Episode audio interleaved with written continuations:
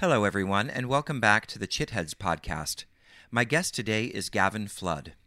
Gavin is the academic director of the Oxford Center for Hindu Studies, professor of Hindu Studies and Comparative Religion at Oxford University, and senior research fellow at Campion Hall. He is a fellow of the British Academy. Gavin read religious studies and social anthropology at Lancaster University and taught at the Universities of Wales and Stirling before coming to Oxford in 2005. His research interests are in medieval Hindu texts, especially from the traditions of Shiva, comparative religion, and phenomenology. Recent books are Religion and the Philosophy of Life, Hindu Monotheism, and The Truth Within, A History of Inwardness in Christianity, Hinduism, and Buddhism. He is interested in tantric knowledge and is currently working on an edition and translation of a Sanskrit text called the Netra Tantra, and a book, A Phenomenology of Holiness. He is the General Series Editor of the Oxford History of Hinduism.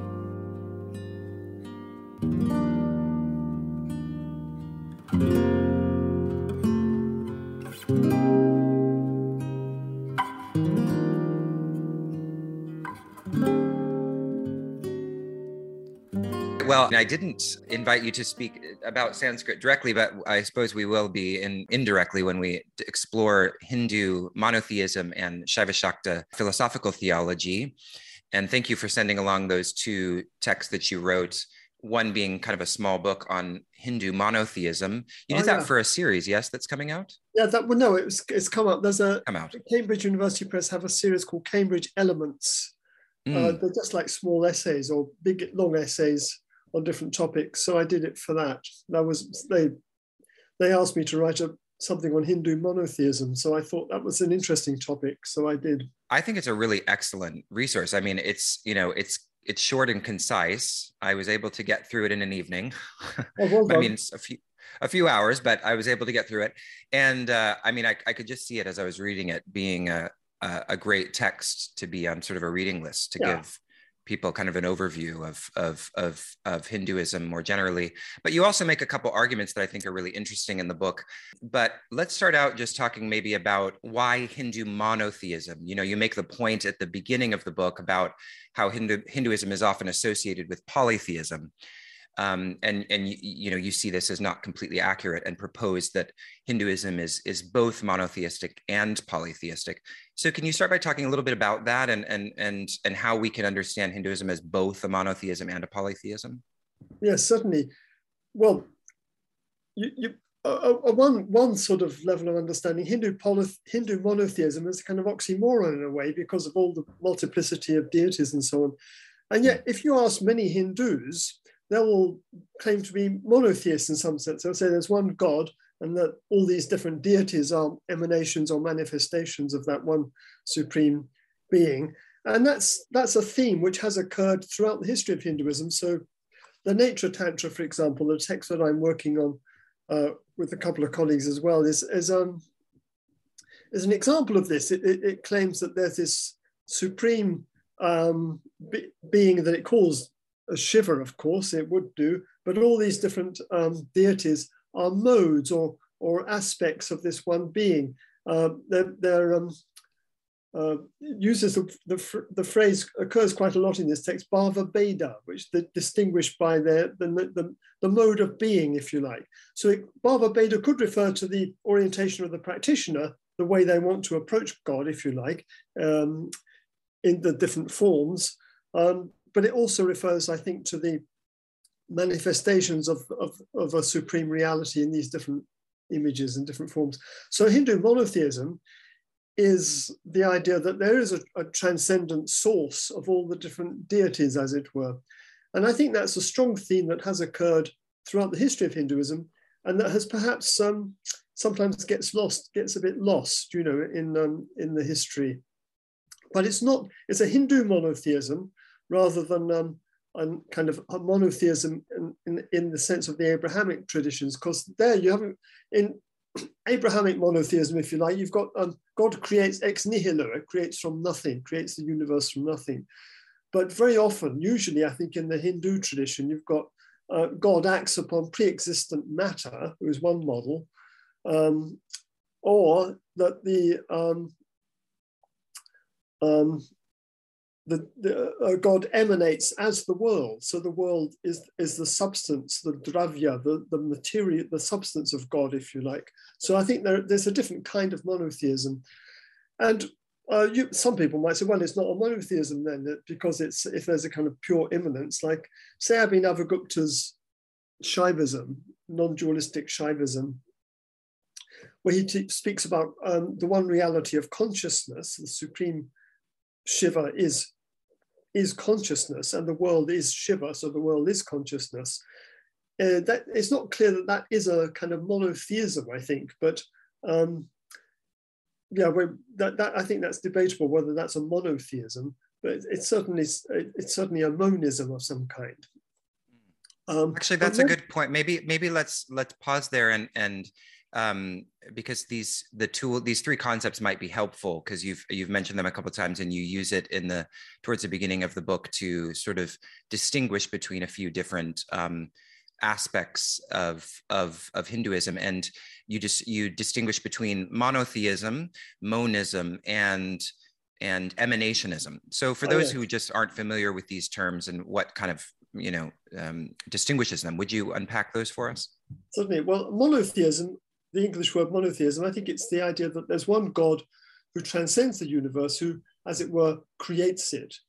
Monism is the idea that there is just one being in the universe, which is absolute power, absolute consciousness, however you want to describe it, with which we all beings are identical at some level. Well, there's two versions of it, I think. Well, yeah, there's a strict monism, in which you are identical with that absolute reality. And there's a kind of weaker version, if you like, in which which I called emanationism, is which the world is an emanation of that reality. So they're both kinds of monism, but one is an identity monism, if you like.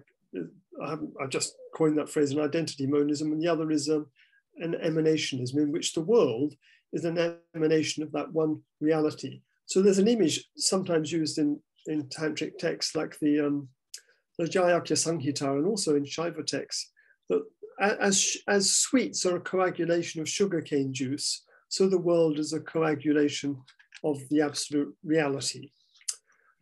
So that's the difference, I think, between emanationism and pure monism.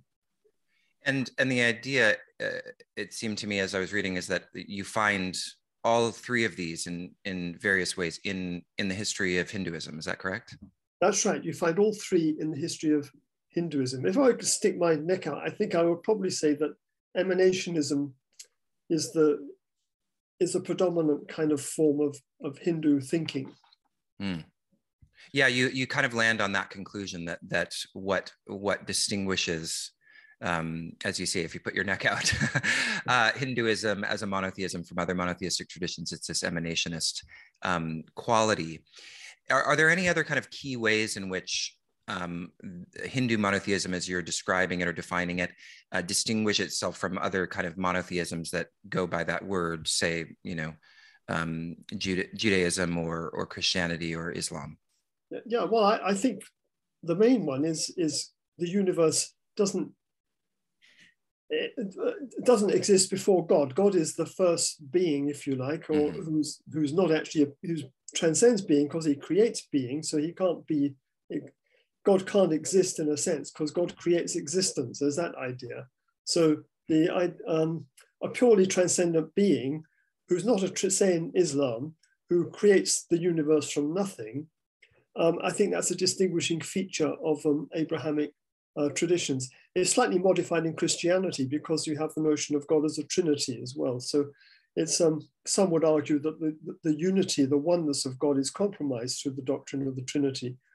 But what they do share is that God is transcendent and God creates the universe from nothing. Now, in the Hindu, let me speak about the Shaiva, be specific. The Shaiva conception of deity is that God has five functions. God creates the universe, maintains the universe, and destroys it over and over and over again. But that destruction and creation is not from nothing, it's from pre-existent matter, as it were. God acts upon Mahamaya or Bindu that then unfolds as the universe. And these further two functions are God conceals himself and reveals himself, and the revealing is grace.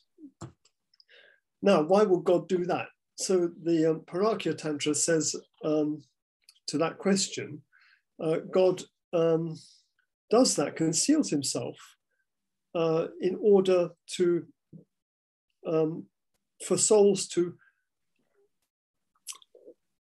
produce the results of their beginningless actions, to bring their karma to fruition, and they can then be liberated.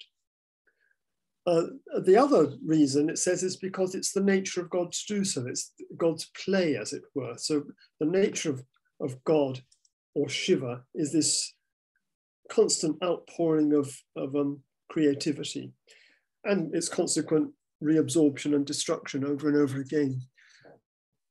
So that's interesting. So I think there are those, I mean, the Western religions don't have a particular clear answer to that question either. Why did God create the universe, as it were? But there is some notion of telos. But in the Hindu traditions, you don't, another main distinction is that the universe has no beginning and no end. It's a constant recycling over and over again through eternity, as it were. But you and I have a telos, we can have an end as we reach liberation. So I think that's another major. So you've got creation ex nihilo in the West, but you don't have that in Hindu monotheism. You have beginningless universe, an endless universe in Hinduism, and you don't in the Western monotheisms. And you have this idea of a telos or a purpose to creation, which I don't think you have in Hinduism. There's no purpose to creation as such. It's just the nature of God to do this. But there's a purpose or a telos to individual beings who can reach redemption, as it were, who can reach liberation through the grace of God. Yeah, so you talk about this in the book about how the story in Hinduism is largely sort of a tragic one, because you're in this stew of suffering. But it seems to be true also of Christianity, right? Because Christianity, life on earth is a fall from grace, and we're all just seeking redemption. And it's like, and some would argue that you sort of pull the rug out from under, your motivation for maybe just action in the world, because, this world is already screwed. So, let's just wait till we get to heaven. And it seems like in Hinduism, there's this ambiguity a little bit, because on the one hand, you do have, even in Shaivism, it seems like there are different, there are teachings where it suggests that you will end up kind of fully resolving your karma and being fully liberated. But then there's also the sense that, well, and then you'll go back again and continue this all over. So what's ultimately the point from a theological perspective? Like, what's the point of waking up if I'm just going to fall asleep again? Well, that's an excellent question. And it relates to the question of theodicy and so on as well. So,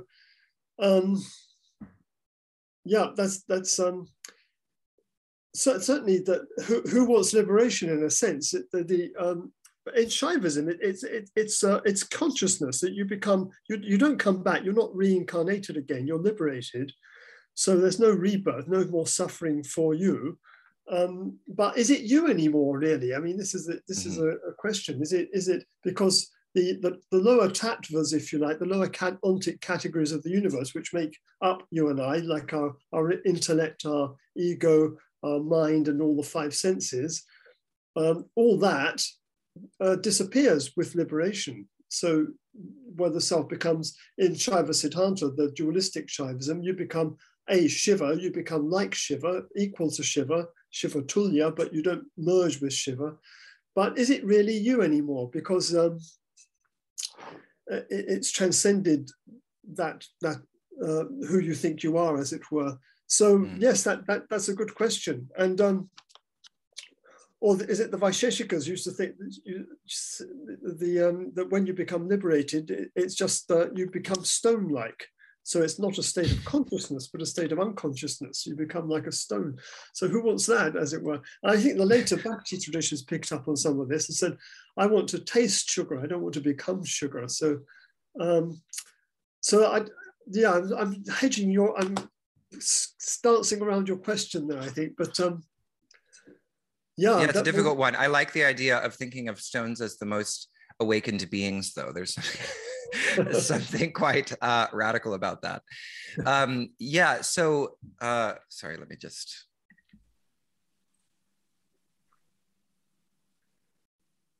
Yeah, oh, so yeah, that other question, sorry, go ahead. Oh, no, I just thinking the, so there is in I think that's a big difference, perhaps, that Abrahamic tradition has got this notion of telos. The whole universe is moving towards some Hegelian, if you like, end point, whereas I don't think that is the case in the Indian traditions. Yeah. But there can be an end point for you and I, or who can step out of the cycle of suffering. An associated question, perhaps, that is one that is always coming up for me as I, have conversations with people about Shaivism specifically, but I suppose it could be true of other traditions within Hinduism.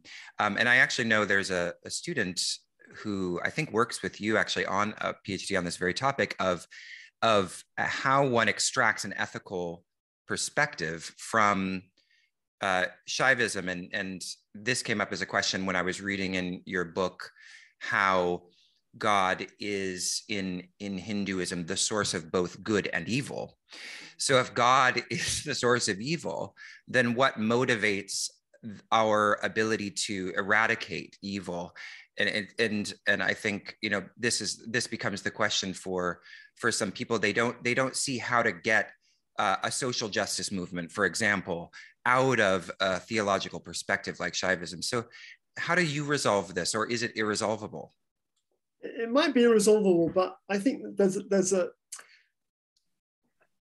many Hindus would reject that idea that God, the evil comes from God as well. But ultimately, at the end of the day, in a monistic world, as it were, it must do in a sense. And Bhagavad Gita, chapter 12, you get this. The Vishvarupa, the universal form of Krishna, universal form of God, in which he's destroying the worlds and in which he's devouring all beings. And he says to Arjuna, yes, you should fight in the war because you're only killing people's bodies. You're not killing their souls. And so that's Zaino, R.C. Zaino, the Spalding professor of Eastern religions before Diwakar Acharya and before Alexis Sanderson, wrote an interesting book called Our Savage God, in which he argued that monistic, non-dualistic philosophies are morally questionable because of this issue, because of this, the evil must come from God as well. I think that must be correct. And regarding social justice, I think you're right. I think it is difficult to have a theological justification for social justice movements on a non-dualistic theological framework. I'll probably get shot down for saying that, but it seems to me that that's the logical consequence of that position, Yeah. Or you have to relativize it. You say, well, yes, we have to have social justice in this world, but at the end of the day, ultimately, everything comes from God, or goes back to God, or is goes back to this unity or this oneness. Mm. In which case, then, one action is as good as another.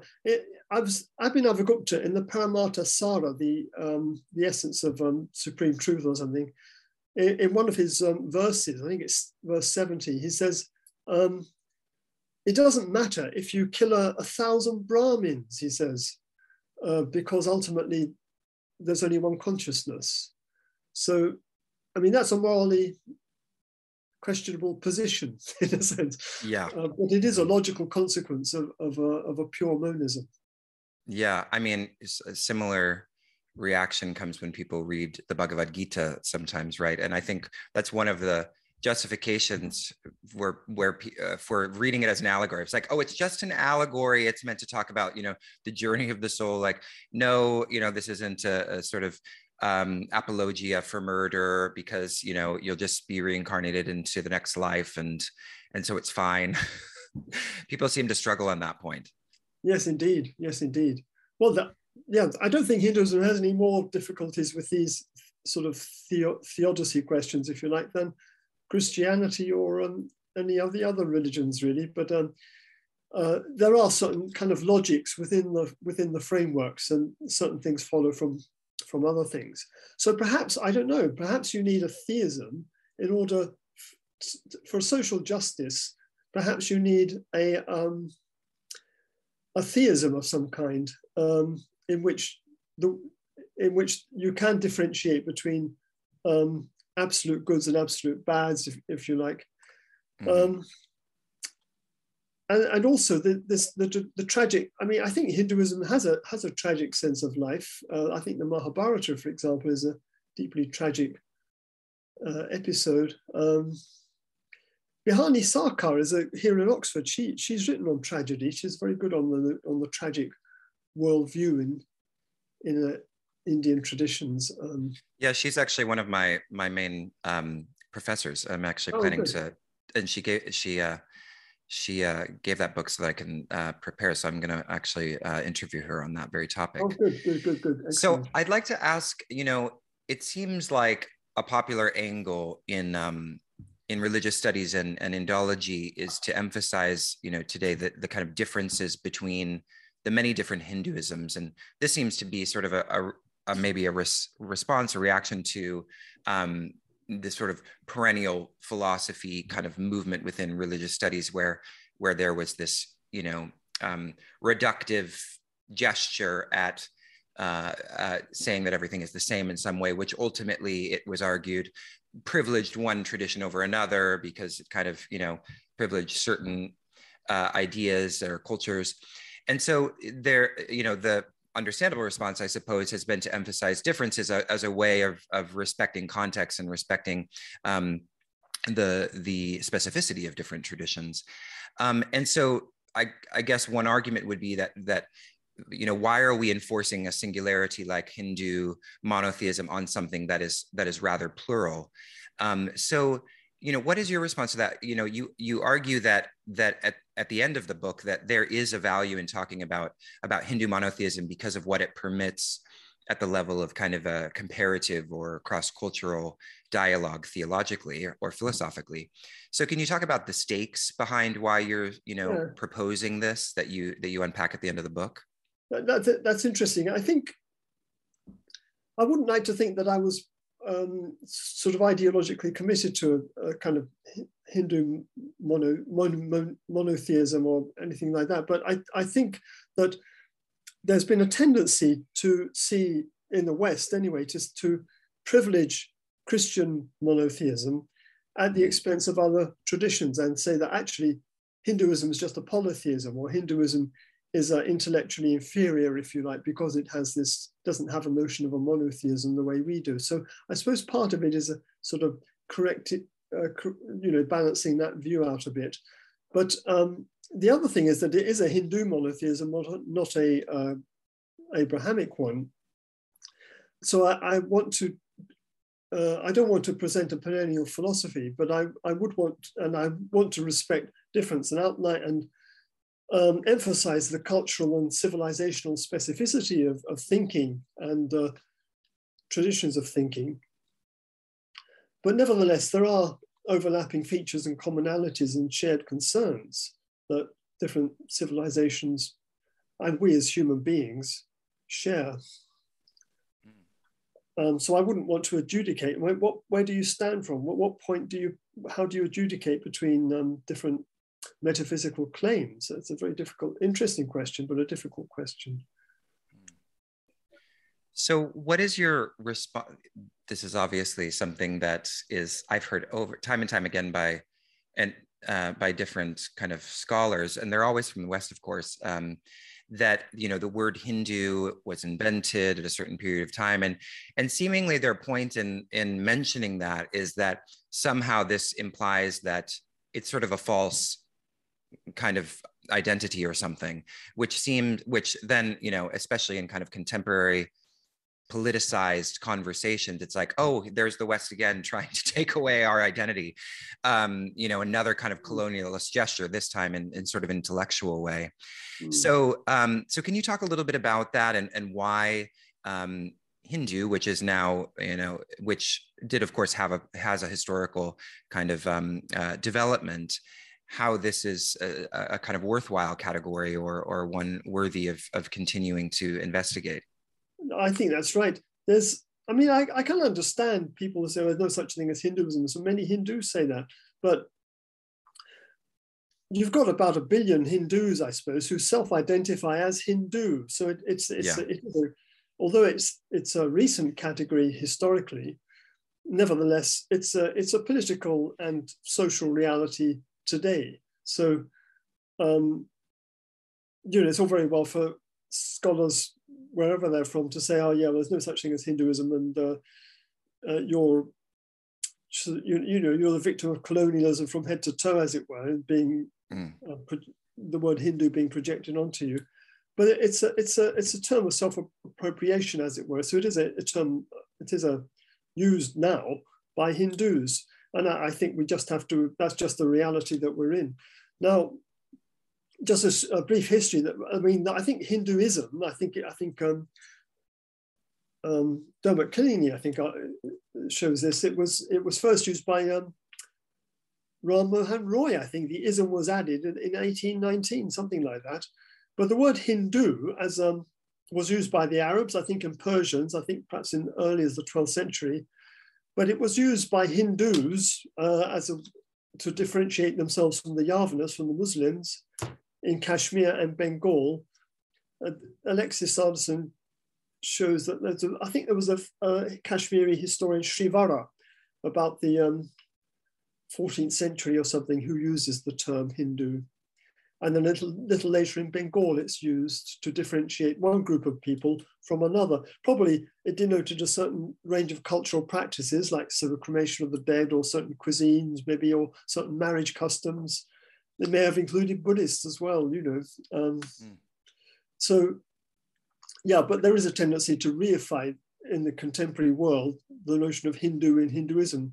But I nevertheless do think, I wrote a book, Hindu Monotheism. I do think it's coherent to use the word Hindu to some extent anyway for the earlier period, because there's a certain, it's just a shorthand that denotes a certain range or family resemblance of traditions, if you like, which are differentiated from, say, Jainism or Buddhism for both doctrinally, but also in terms of practice as well. Mm. Yeah.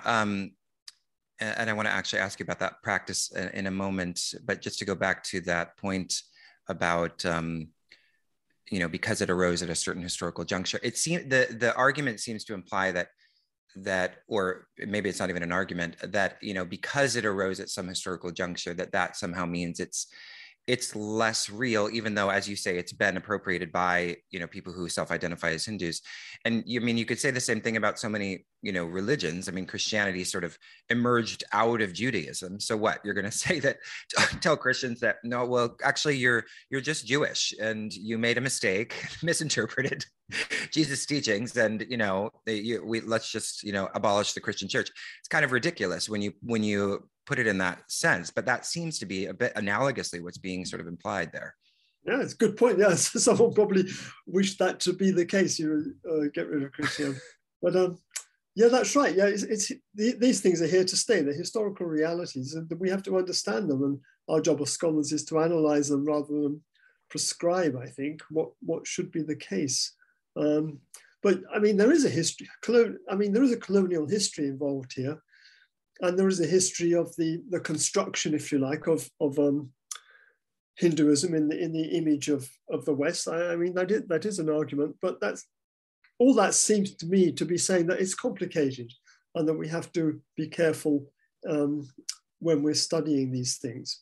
Like philology, there's a great criticism of philology being a colonial enterprise. It's something I completely reject that. It seems to me quite the opposite, that philology is actually, letting be seen is the method through which you allow what shows itself to be seen.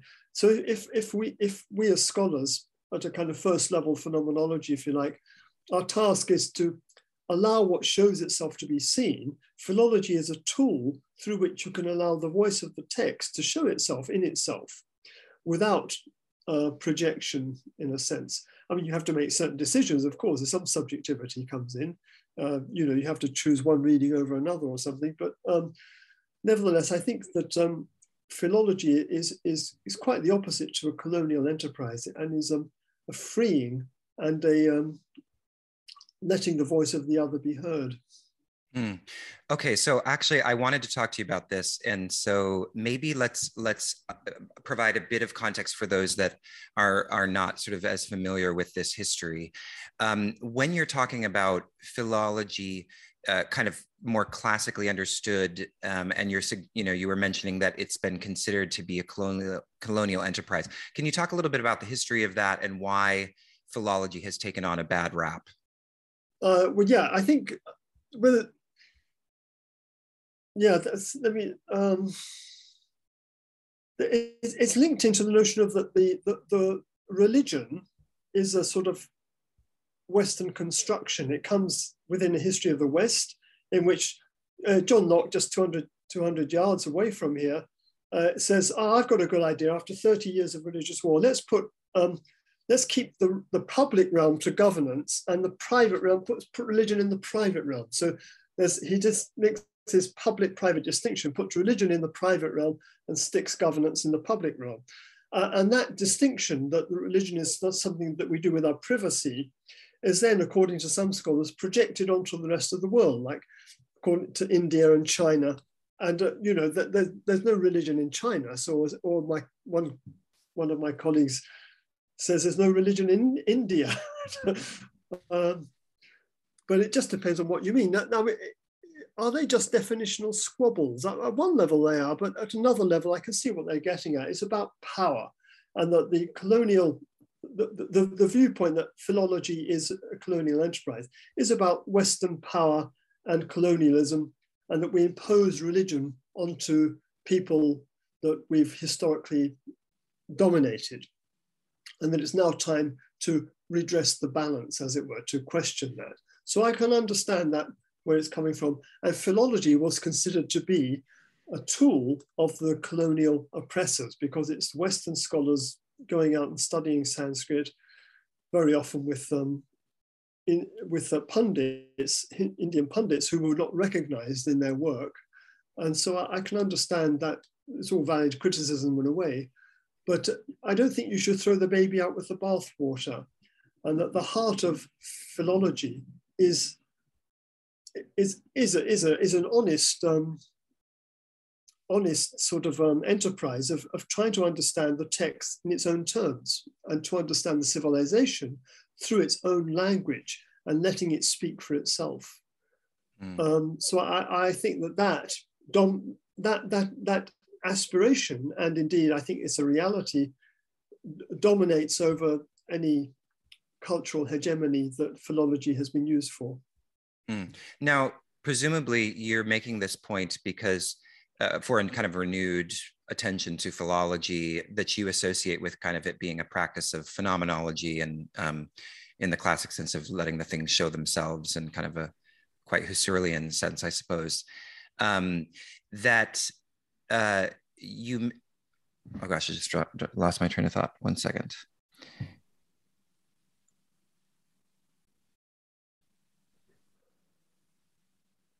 Oh, yes. So you presumably make this argument about a renewed philology, because I would presume that you see there to be some sort of circumstances on the ground that would necessitate this renewed approach to philology. So if you could be the critic, the academic critic for a moment, what are the circumstances that have sort of inspired you to offer this as a mode of inquiry? I think partly, well, probably two things. One is decline in Western education, if you like, of focus on language and so on, and certainly Sanskrit, but Latin and Greek and the classical languages, I'd like to see taught more and at school level and so on, or German. You know, you don't even get German in schools anymore. And so I think that, of course, philology, what's philology? Philology is the study of language and the texts that the cultures and civilizations produce. So, and language is that which distinguishes different cultures from each other in a way. And so it's terribly important because it defines human reality, defines who we are, but it also defines our differences in some sense. So it's terribly important to study language, and in order to understand human difference, but also understand human commonality as well. So that's one motivation, if you like. Another motivation is it allows us to get at truth, I think. And there's a lot of political use of Hinduism in India, which is moves away from truth. I don't want to be too controversial, but it seems to me that rewriting Indian textbooks and so on in I can understand the motivation against colonialism, but then just to distort it in a different way seems a mistake as well. And that paying attention to language and text allows a certain truth to come through. And if we're attentive as scholars to that truth, then that's more conducive to a solid or real understanding of the world. So I suppose there's those two motivations. I would want to highlight philology as a first level of phenomenology because of the centrality of language in human reality and the way in which attention to language can reveal truth. Yeah, I really love that. And, it's interesting. I was mentioning before we started the interview that I'm in the MPhil in classical Indian religion, which is perhaps more so than I realized when I applied a pretty classically philology program, and it's very much focused on study of Sanskrit, and I've had to just surrender my attempts at reading any secondary literature at this time because I have to focus on the Sanskrit, which is great. But it's also cultivated a sense of, I actually am now desiring for the first time in my life studying Greek and Latin, partly because the program itself sort of presumes a prior knowledge a little bit that I've had to sort of, I've had to surmount that obstacle of not having as much of a background in classical languages. But it's really just as you're saying, I feel like the more I'm sort of in this environment, the more I'm, realizing or seeing the value of the study of classical languages. And I suppose there is this sense in which classical languages seem sort of like an elitist old practice that has no relevance because, how is that going to apply to my, how is that going to apply to the contemporary world? I mean, how many jobs am I going to get in Latin? But it does seem that it's actually quite radical when you think about it, because it provides a foundation of, there's so much rigor necessary in the study of language. So it's, it's a tool for the development of critical thinking skills. And then it also does provide some sort of foundation or shared kind of cultural ground that perhaps, maybe I'm putting my neck out here, but perhaps it's too much to say that a lack of that, or a lack of something like the shared study of languages, is what's leading to the divisiveness in our culture. But it does seem like there's less and less of this shared cultural education system that might provide, some sense of a shared foundation. What do you think about that connection? Does that make much sense? Or? It makes perfect sense to me, what you were saying.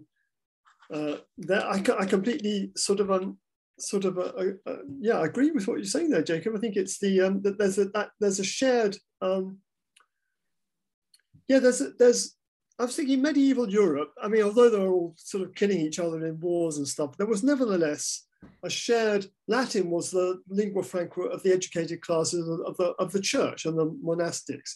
And so you get Duns Scotus coming down from Scotland, studying here in Oxford, and then going off studying, teaching in Paris and going off to Cologne. And so there was a whole network an international language of Latin, but of shared ideas and a shared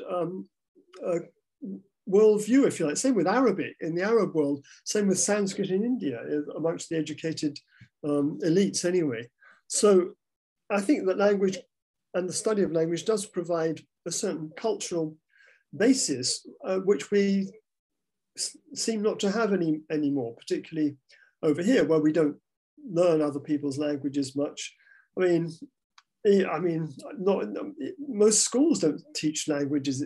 I don't know. I'm speaking out of ignorance here, I'm afraid. But it seems to me that there's a language teaching is going down, which is a shame, and particularly the classical languages. I wish I'd have got taught Latin and Greek at school, and I didn't. And so my language work has been a catch-up, really. I'm glad to hear that I'm not alone in the catch-up. No, but that's right. Playing the catch-up game. I'm a little bit cross about that. I mean, when kids, their brains just can absorb so much.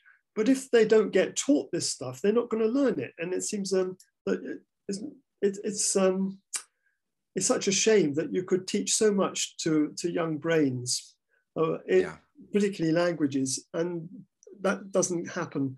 And what's the point of teaching Latin and Greek? Well, in a sense, what's the point of teaching mathematics? I mean, not many people can actually use mathematics that much in their working life. They're not going to get jobs as mathematicians.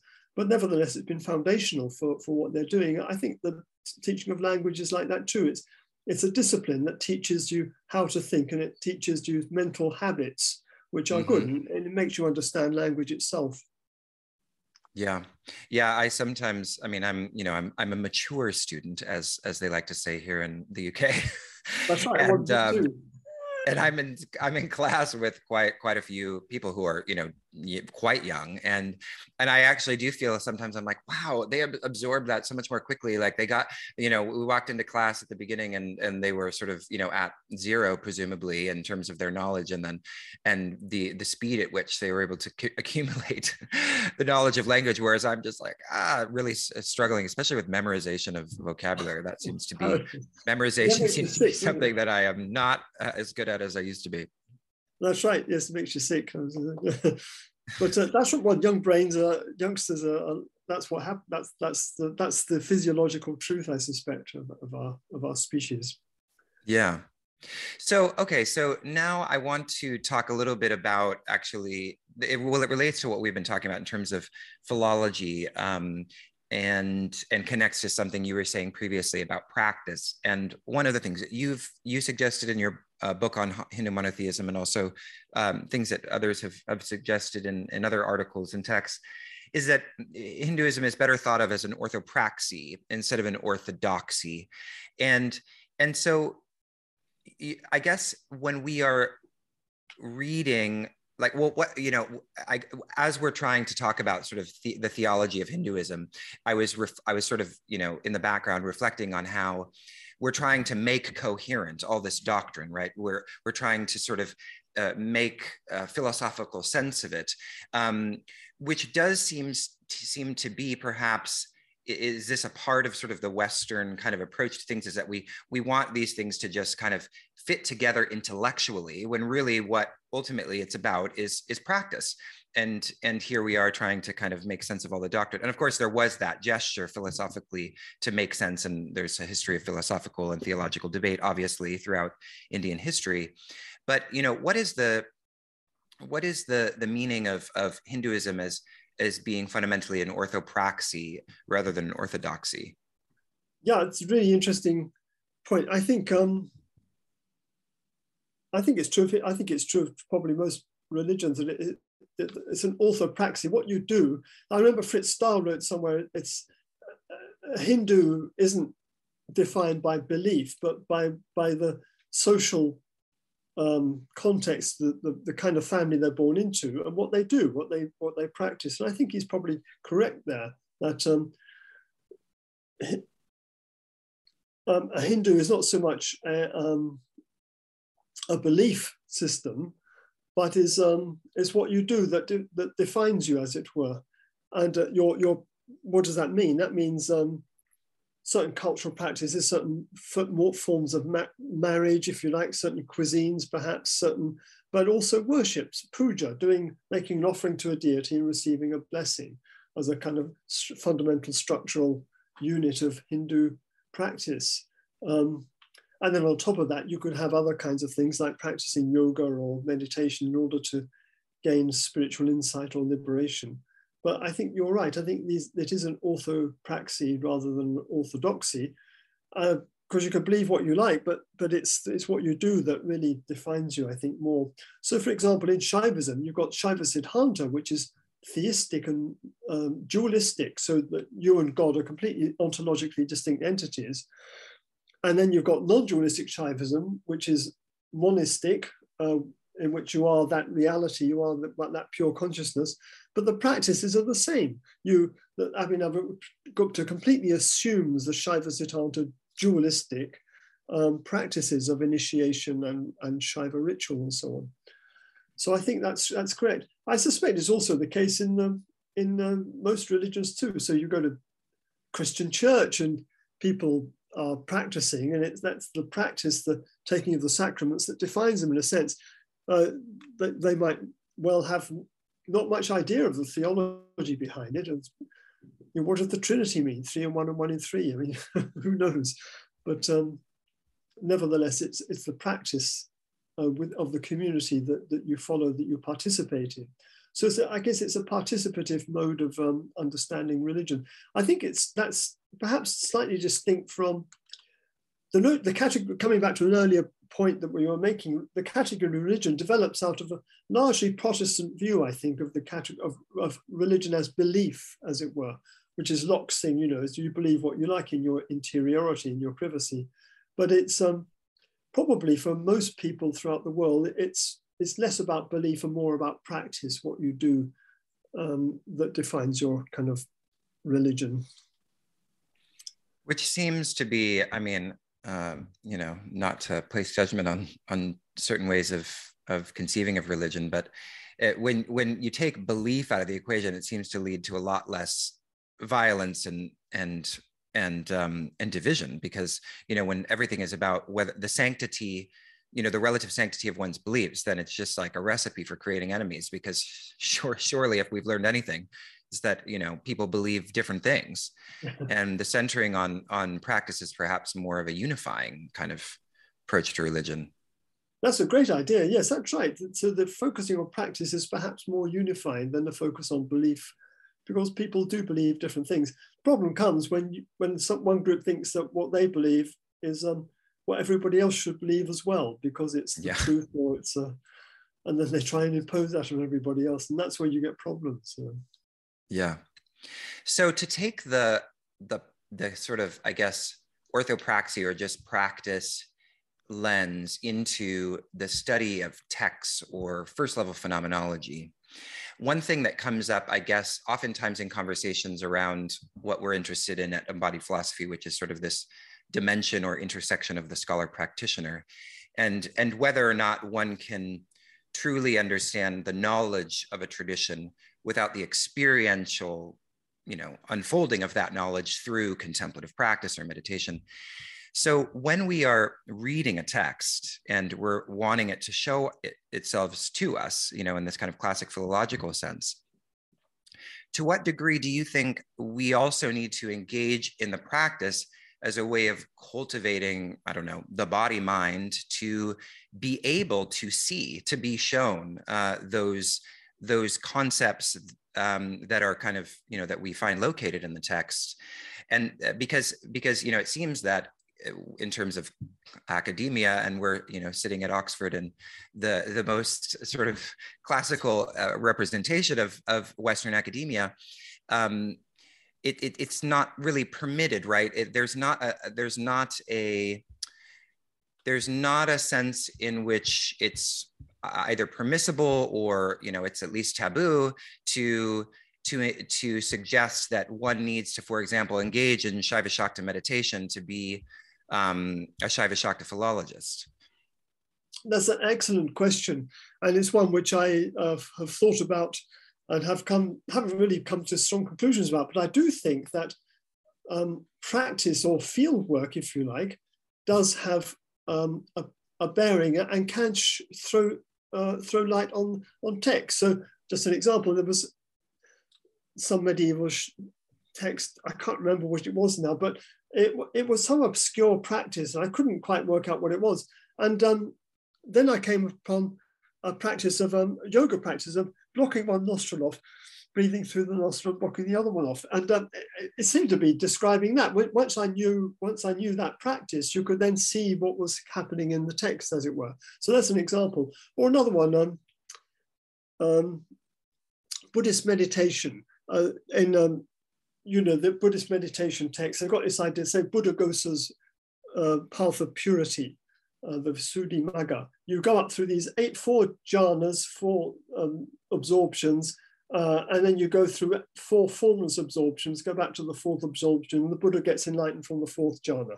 So now those meditation texts, they speak of the jhana factors, the things that have to be present in the mind, in order for what's called a nimitta. Nimitta means sign, to arise in the mind. And you think, what on earth does this mean? But meditation practitioners, they sit there meditating for an hour on end, and then you get a kind of image, like an after image in the mind's eye.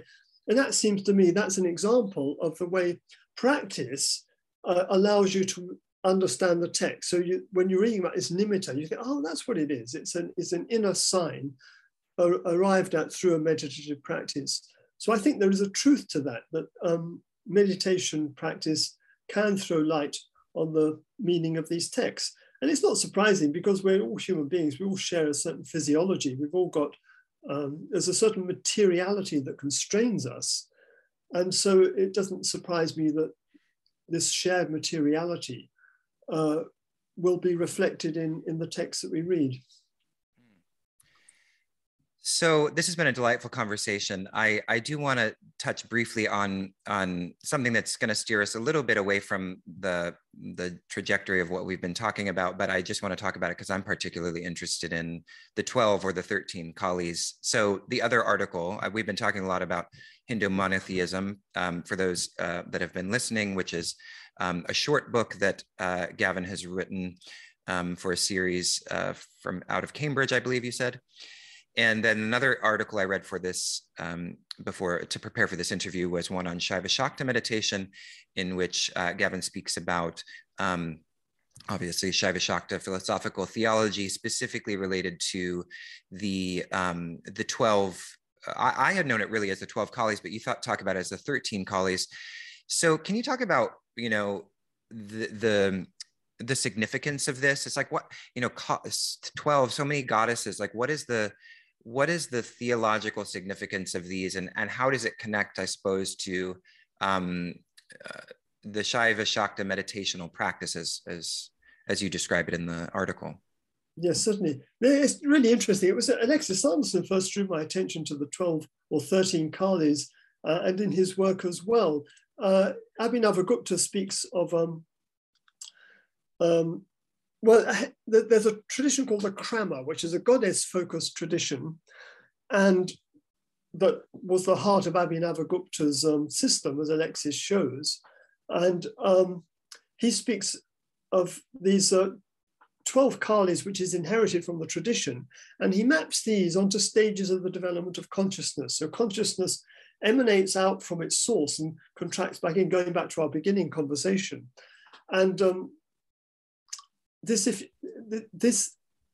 happens in a cosmic level in the emanation of consciousness and contraction through a cycle of 12 stages back into the 13th. Now the 13th Kali, Kala Sankarsini, is the nameless one. It's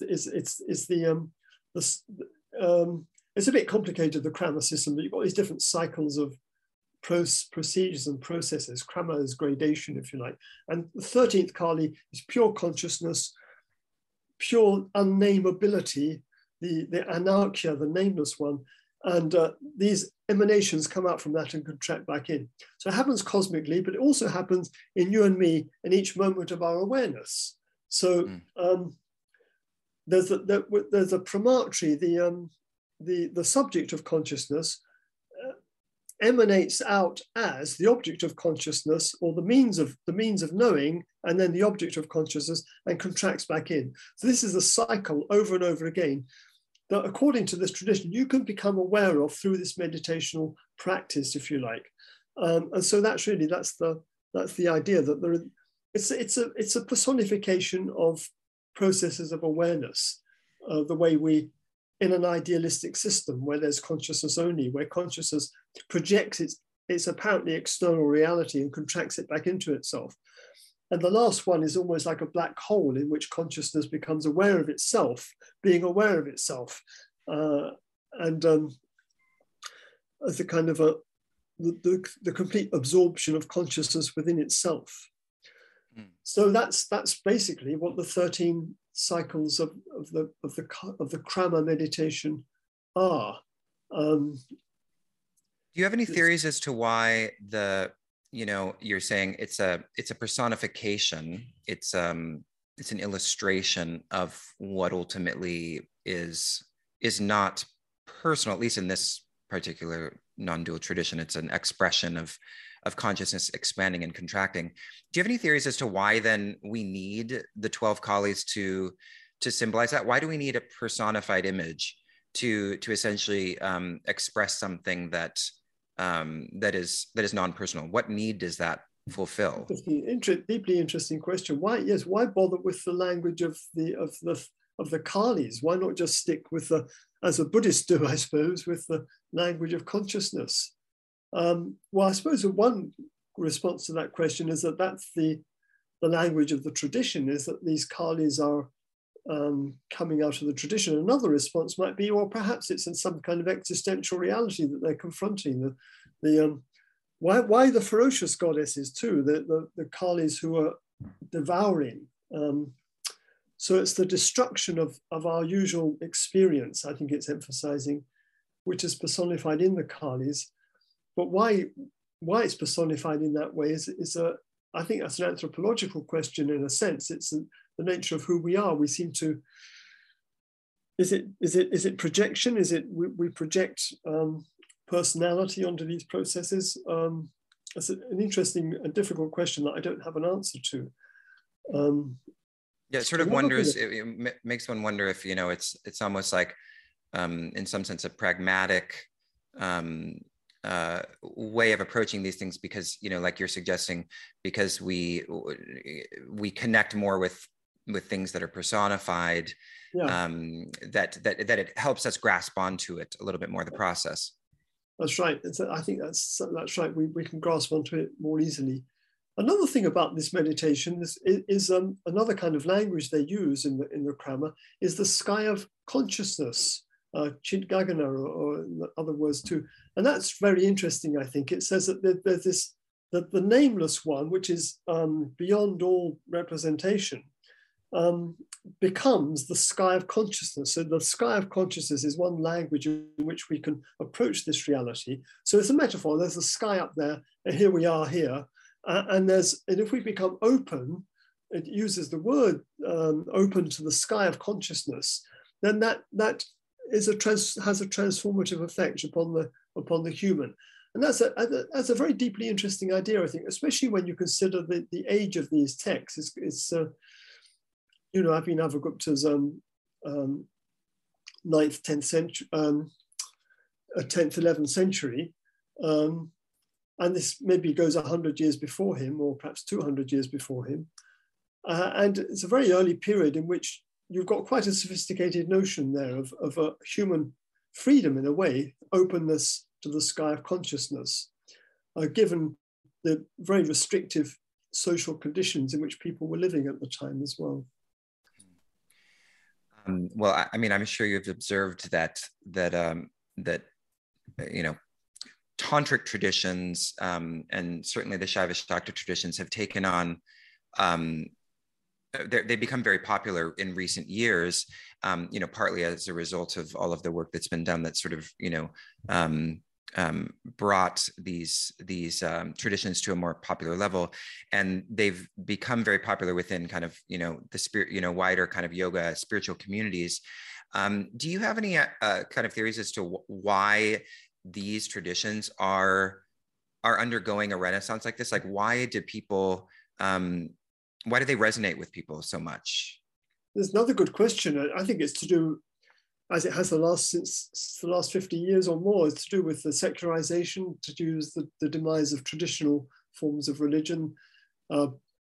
There was a philosopher, Charles Taylor, wrote a great thick book called The Secular Age, in which he mapped out the conditions of the demise of religion, in a sense, and at least was traditionally understood. But that's nevertheless, there's still a need for these kind of transcendental or spiritual meanings in people's lives.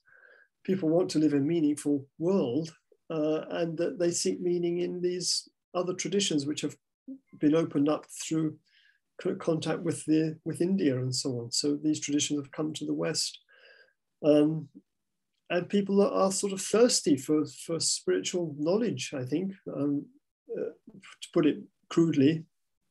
Mm-hmm. And that these, yeah, I know. Sorry, go ahead. Yeah, these traditions fill a gap, you know. Yeah, I was at a. I never actually got my first kind of degree was in political theory, and I was into Charles Taylor for a while, and I never made it through A Secular Age. It came out actually, I think, just when I was in at the end of my first grad school experience. And but does he is the argument, I can't really remember, because I feel like it came out sort of before the sort of return of religions, in a sense. It was so, yeah. Is his argument that, you know, this is sort of a, that we're moving into a secular age and it's quite healthy, or is there a sense in which this return of religion is kind of on the horizon? No, I think what he thinks, if I remember correctly, he talks about the North Atlantic. The secular age pertains in particular to the North, what he calls the North Atlantic, which is Europe and the North America, including Canada. And it's a historical process that's been happening for many centuries. But his question, he defines different kinds of secularism, but the third question, if you like, what are the conditions, what are the historical conditions necessary to produce this kind of secularism? And that's the question that he focuses on, and he claims to give answers through the history of thought and so on. So it's mostly restricted to the North Atlantic, but it's such that, because we used, yeah, he talks about in the old days, people, the boundaries between the self and the world were porous. So forces from outside could come into us, and forces from it in us could go outside. So there's a community, are mutually influenced by each other. Now, the modern self is buffered, he says. It's individualistic and buffered, and buffered away from the cosmic influence. And that's, I think that's very insightful. So in pre-modern India and pre-modern Europe, the self is porous, if you like. The boundaries between world and self are more malleable or flexible. So forces from outside come into us through possession and all that. And so the North Atlantic has created the buffered self through historical and economic conditions. But now I think that, as Taylor would says it, I think somewhere himself, that that bufferedness starts to get eroded because of people's desire for cosmic meaning, I think, to put it crudely, and that the Indian religions provide cosmic meaning, cosmological significance for people, and I think that's terribly important. We need cosmic meaning in our lives, and the secular age doesn't provide that. And Christianity has gone away from that as well. So perhaps Islam provides it to some extent. Lots of converts to Islam, Cat Stevens and all those, and to the Indian traditions as well. I think the Indian traditions claim cosmic meaning, but then you've got a problem, of course. You've got the domination of certain gurus who claim absolute authority, and that's a problem, I think. Yeah. Because it's irrationality and it's potentially exploitative nature. Yeah, that seems to be an ongoing issue. Although there has seemed to be, I don't know, in recent years with the fall of so many gurus, some kind of waking up around this, and certainly, you know, maybe you could couch that within a larger socio-political waking up. And it does seem, you know, to connect it to your point about the porousness, the pre-modern porousness, it does seem like that is returning, maybe because it's just, you know, makes more sense. Yeah. It makes more sense to imagine ourselves in a, you know, in a network of relationships, you know, both with other people. So you have the dimension of kind of the, you know, accounting for a number of sociopolitical issues, whether it be racism and that sort of thing. And then on the other hand, also this desire for the sense of connectedness with the cosmos. Mm-hmm. So that porousness is returning both on kind of a sociopolitical level, but also a kind of metaphysical or spiritual one. That's really interesting. Yeah, I think that actually you mentioned my student earlier, who's doing a thesis about this the issue of authority and control in yoga traditions. Brett Paris, and yeah, he's raising interesting questions, and this question of the interconnectedness. I think that there is a turn to that. That's kind of a contemporary zeitgeist, I think. I mean, although we're witnessing all these horrors and so on in the political field, perhaps there's a deeper orientation towards the world and nature, and the necessity of paying respect to nature and healing it in some sense. Mm. There's an interesting book that my friend Oliver put me onto called Searching for the Mother Tree by Suzanne Simard. And she talks about, she's a biologist and teaches at British Columbia, but she started out her life as a lumberjack, as a logger in Canada. And the way that there's the forest grows because of an underlying interconnectedness of a mycelium of fungi with the roots, and this idea of mutualism that they feed each other.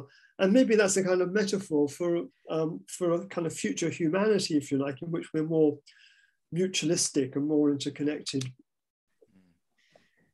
Well, that sounds like a beautiful note to end on. Let's hope that we can continue to move into that porous interconnectedness and find our fungi. Find our fungi. Thank you so much. Well, Gavin, it's been such a delight to speak with you, and you know, I've been a fan of your work for some time, and so it's really an honor to have been able to speak with you about some of your recent work and exploring Hindu monotheism as well as some Shaiva Shaktism.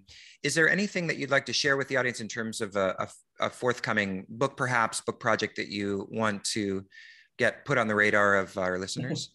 Yeah, I'm doing, well, I've completed it now, but it's hopefully being published within a year or so, called, it's a book on holiness. It's a phenomenology of holiness, politics, experience, and life. That's the title. But it's developing this idea of what is holiness, of whom is there holiness, and of what. So it's raising ontological questions. It's beginning with a more Heideggerian being in the world notion, and this is where we begin, and arguing that holiness is a proclivity within human beings along the lines that we were speaking about, of a need for meaning and need for cosmic meaning and so on. So when will that be published?